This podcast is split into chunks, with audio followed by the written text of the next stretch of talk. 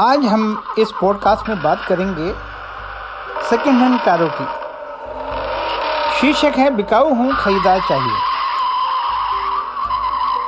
इन दिनों तो भला हो आईटी इंडस्ट्री की बूम का एक डेढ़ साल की नौकरी में ही युवा टैक्की शानदार कार खरीद लेते हैं। हम बात करें अपनी युवा अवस्था की। तो उन दिनों सेकेंड हैंड कार लेना भी जीवन की बहुत बड़ी उपलब्धि मानी जाता था। मैं उन्नीस सौ छियासी की बात कर रहा हूँ। मैं जिस सोसाइटी में रहता था, उसमें केवल बहत्तर फ्लैट थे। और कारें कितनी थी? जितनी आजकल एक फ्लैट वाले के पास होती हैं। तो उन्नीस सौ छियासी के उस दौर में हमारी सोसाइटी में केवल दो कारें हुआ करती थी। एक इम्पोर्टेड थी। इम्पोर्टेड भाई साहब पाँचवें दशक में कभी इम्पोर्ट हुई होगी। कार की हालत ये थी कि कार में केवल तीन पहिए ही रह गए थे। और ये बिल्डिंग में एक ही स्थान पर खड़ी रहती थी। चौथे पहिए की जगह कार मालिक ने ईंटें लगाई हुई थी।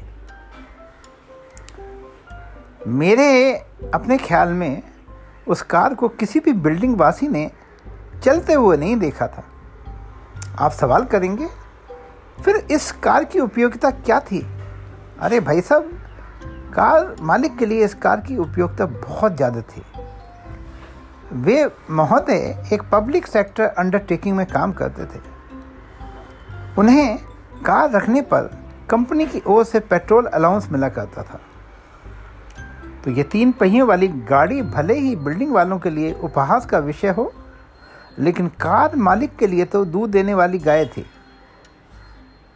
अब दूसरी कार का भी किस्सा सुन लीजिए।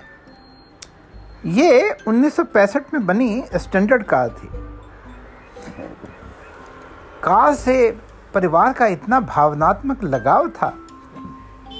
हर रविवार को पूरा परिवार इसकी साफ़ सफ़ाई और धुलाई के लिए मिल के खड़ा रहता था। कार के स्टार्ट करने की बात करें दस पंद्रह मिनट की मशक्क़त के बाद गाड़ी स्टार्ट हो ही जाती थी। यह गाड़ी ठीक मेरे ड्राइंग रूम के नीचे खड़ी होती थी। दस पंद्रह मिनट तक सेल्फ बार बार लगाने के बाद जो धुआँ निकलता था, उससे मेरे घर के कोने कोने में छिपे मच्छर या तो मर जाते थे या कई दिनों तक के लिए बाहर भाग जाते थे। अचानक एक दिन मैं क्या देखता हूँ? मेरी खिड़की के नीचे खड़ी ये स्टैंडर्ड कार अपनी जगह पे है ही नहीं। एक क्षण तो मुझे लगा कि कार के स्वामी पिल्ले जी उसे कहीं लॉन्ग ड्राइव पर ले गए होंगे। लेकिन ये बेतुका सवाल था, क्योंकि ये गाड़ी बमुश्किल तमाम 100-200 मीटर ही जाती थी।